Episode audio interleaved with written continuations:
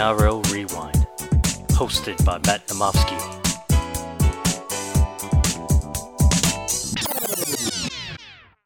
Hello, NRL fans, and welcome back to the NRL Rewind podcast. I'm your host, Matt Namofsky. Welcome to the top eight season preview for 2022. We've done the bottom eight in the power rankings. We are officially now with the heavy hitters of the comp, in my opinion. We start off with the number eight team on the power rankings that a ninth place finish last year is the Cronulla Sharks. I think for me, the collective fan mindset for the Cronulla Sharks this year is rockstar post Malone. I think it's going to be, you know, it's it's the flashiest team. You know, the Bulldogs probably have the most in terms of new faces coming, but for me, the guys that the Sharks have brought in this season have the most rock star and the most, you know, Hollywood about them. It's a this is a this is a very fan favorite team right now to do a lot of things, climb the NRL ladder, be guns and super coach. I think if you're a Sharks fan, you think that you know there's been a couple of lean years, a couple of good years. This is gonna be one of the better years. So that's their mindset. But let's check what they did last off season because again, this is really gonna factor into the starting 17 and the mindset here. So obviously the big one, Nicho Hynes has come over from the Sharks. Dolphin, uh, sorry, from the Storm. Dale Finucane joins him, and he joins the forward pack. Cameron McInnes, he, you know, he still is technically a new signing. He signed very early last season, out all year. He will be a fresh start. Matt Ikuvalu follows Craig Fitzgibbon over. Lockie Miller and Jayden Berrell also come over as well. The losses are Chad Townsend, Shaun Johnson, Aaron Woods, Josh Dugan, Will Chambers, Billy Magoulias, and Nene McDonald. So straight away, another team. I love the games over the losses. Yes, Townsend and Johnson did things for this club. Dugan and Woods were on inflated contracts. Chambers at the end of the career. Magoulias and McDonald never really got game time. But you look at the gains. Nicho Hynes, what can he do? Dolphin can just be a mainstay in this four pack with Cameron McInnes. And Mario Ikuvalu offers that little bit extra in the outside backs. We'll go straight into the starting lineup here because, again, this is going to be for me where this team is going to show their stripes and where why I've got them in eighth, I think, shows. So it's a great starting 17. The alternates, we'll talk about it.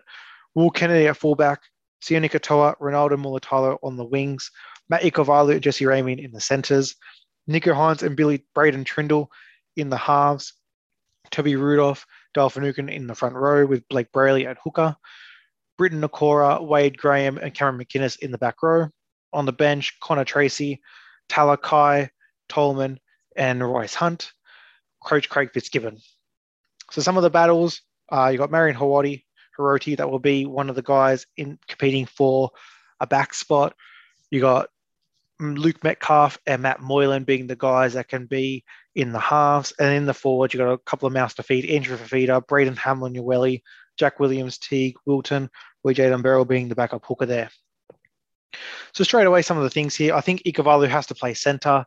I don't think you can bring him in over Katoa or Mulitalo. I think Connor Tracey can go back to that 14 role and he can play. Because again, you've seen there with the alternates, there's not a lot of depth really in the backs. Um, there's a little bit in the halves. I think Connor Tracey is going to be very huge this year. I think they've really got to pick him, pick his spots well because uh, if Trindall doesn't play well, if you know Moylan gets injured, if Kennedy goes down, you got Connor Tracey that can go fill a couple of spots there. I think Trindall does get the starting seven jersey over Moylan. I think Hynes and Trindall, you know, would work well together in terms of Trindall being the organizer and Hynes being able to play a little bit loose. I think Moylan and Hynes play pretty similar, so I wouldn't have them both in the halves. Uh, then if you put Matt Moylan a fullback for an injured Will Kennedy, I can see that. So that's where I'm going there. In the forward pack, the big name probably excluding is Hamlin Uele. I think a lot of people would have him I just think Royce Hunt, he's come off the, AC, the ACL, but just before the ACL, he was really clicking. And the makeup of this forward pack now, I think with Finucane going into the props who can play 55 minutes, with Toby Rudolph in the props who can play 55 to 65 minutes, you got McInnes at 13 who can play nearly 80. You your edge front rowers who could, uh, edge front rowers in Nikora and Graham who can play 80. I've got impact guys. Connor Tracey coming on and being the utility wherever he needs to be. Talakai being impact for a little bit. Royce Hunt can be impact for a little bit, and then Tolman can be the guy who moves in that middle rotation. I think it's a good makeup, but again, they've got options which I do like about the Sharkies this year. The most important player has to be Nicho Hynes. He had an absolute banger of a season last year with Melbourne. Can he keep it up and can he progress and go to another level? Can he bring what he learned from Melbourne into this team? It will be to see what happens there. The pros, as I said, the gains far outweigh the losses easily. There is, you know, four marquee signings. I do include Matt Ikuvalu as, as a marquee signing because, again, we saw what he did on that Roosters wing if he can come in and you know not just replicate but do even a little bit less, that's still a fantastic first grader you are getting. The cons, uh, it's a lack of uh, genuine premiership winning halves that may come back to bite them. This is a team that's got a lot of depth in a lot of places, but the halves, there's no one that's really taken to the promised land and done stuff in the postseason. So we'll see what happens there. Super coach corner, let's go to the guns. Nicho Hynes, I think, will be a gun. I think he will goal kick in this team if Trindall does not get the start. Uh, and I just think he will have his hands on the board. I think Craig Fitzgibbon will give a license to roam both sides of the field, do whatever you want there. I think also Cameron McInnes will be a gun, but with a caveat, because I've also got him as my overs. I think I've seen some mock drafts where he goes end of round one, start of round two. I think that is too early for a guy we haven't seen play football in a long time. I think round three to four is the sweet spot for Cam McInnes. Uh, if you're spending a top two pick on a guy that, you know, we don't even know he's going to play 80. He might go, you know, a 60 minute rotation now with Craig Fitzgibbon to get the most out of this, out of the contract. We'll see what happens.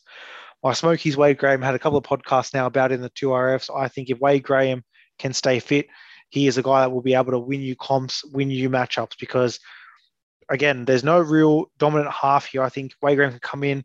If they go to an edge, he can be the attacking playmaker on an edge like a Josh Schuster for Manly. So that is one to watch. But let's get into the predictions. I have got them finishing in eighth place. I would love to put them further up, but again, I think it's going to be time to gel. Second half of the season, this will be a team to watch. I think if you do get them, if you're the fifth place team getting them, it is a tough matchup. But again, I just think there are some teams that are more suited to having a full season, getting up the ladder, and being a bit more cohesion from the start. But that will do it for the Sharkies and number eight. Thanks for listening, guys. We'll be back with team number seven in the next pod. So thanks for listening. Have a great day. We'll hear from you soon. Cheers.